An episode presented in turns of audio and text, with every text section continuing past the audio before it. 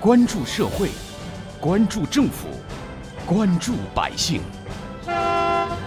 民生新干线。听众朋友们，早上好，欢迎收听今天的《民生新干线》，我是子文。回家过年，走亲访友是人们维系情感不可或缺的一种方式，而礼是中国儒家思想当中最经典、最辉煌的一页。春节期间，人们通过送礼物表达对彼此美好的祝福还有心意，这已经成为了我们最为熟悉的春节习俗之一。今年春节，您有什么美好的愿望？您又给亲朋好友带了怎样的礼物呢？带着这样的问题，记者采访了几位不同行业、不同年龄层段的人。华润万家超市售货员王女士今年四十三岁，老家在安徽。我就希望我的老父亲身体健康。我今年过年回去给他带了一床崭新的羽绒被，希望他睡觉舒舒服服的哦。王师傅是杭州的一位出租车司机，他告诉记者：“我准备大年三十当天开车回老家，我家不远，就在湖州。我和老婆给家里老人买了几套新衣服，还准备了一个大红包。”九零后小伙子董真是我的同事，也是咱们民生九九六的一位主持人。他的老家在山西太原，他告诉我。过年我是不会给爸妈送这个烟酒这些不健康东西的。今年回家，我给爸爸准备了，呃，咱们杭州的九曲红梅，还有一套旅行的茶具。给妈妈是买了一个平板电脑，希望能够多看看剧，了解一下我们年轻的生活吧。新年嘛，希望就是能有多点时间回家陪陪他们，因为一年真的回家时间太短了。另外，民生九九六快乐正当午节目的主持人秋雨，老家在东北，今年过年他又有什么计划呢？我的愿望特别的简单，就是希望我的爸爸妈妈、我的亲人、我的朋友和我自己都能够健康、快乐、平安。因为我觉得没有什么能够比这三件事儿更重要的了。其实每一年呢，我都会给爸爸妈妈准备新年礼物，但是其实都是给他们红包。但是每一年呢，他们都不要，或者是用另外的一种方式再给我还过来。我后来觉得，可能我真的没有送到他们的心坎上吧，可能不需要很多。价钱就是很贵重的礼物。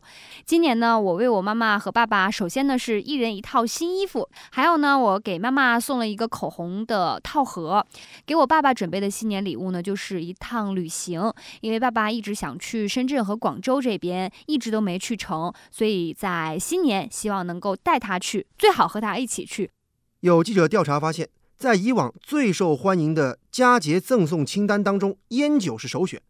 但是烟和酒对人体健康的危害也是首当其冲的，所以说，如果今年过年咱们再把烟和酒当做送礼的首选，那真的就在送危害了。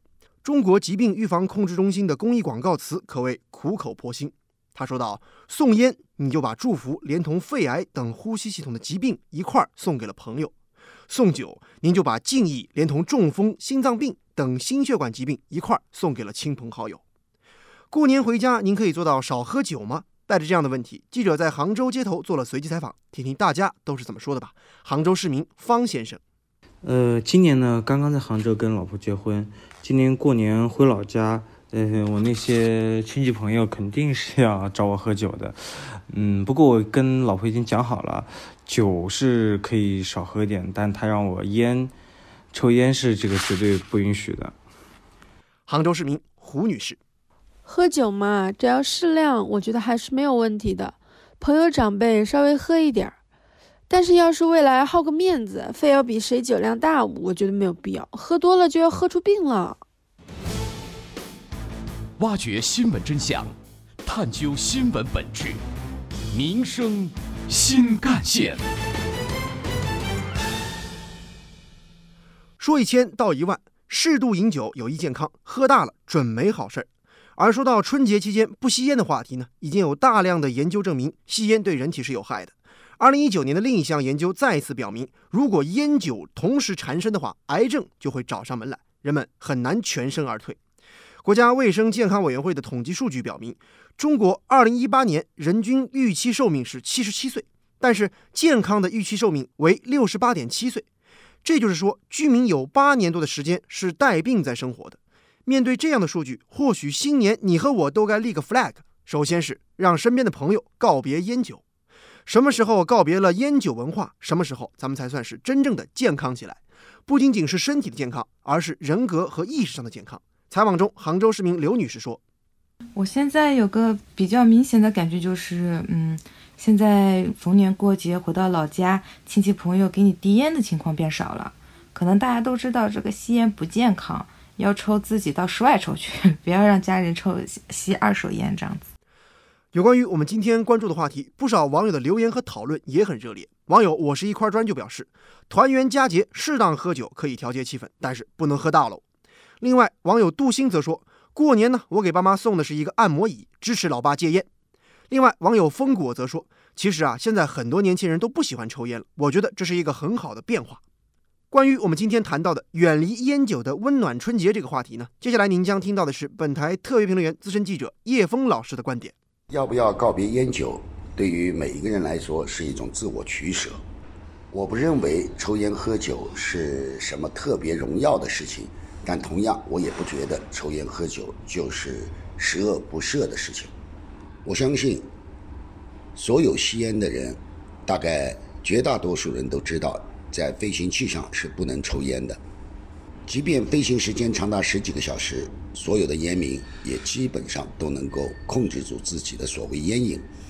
同样，我相信饮酒过度所造成的各种负面的情况，包括醉驾和自身控制力的下降，导致发生次生的问题，这也都是许许多多血的教训带给我们的警示。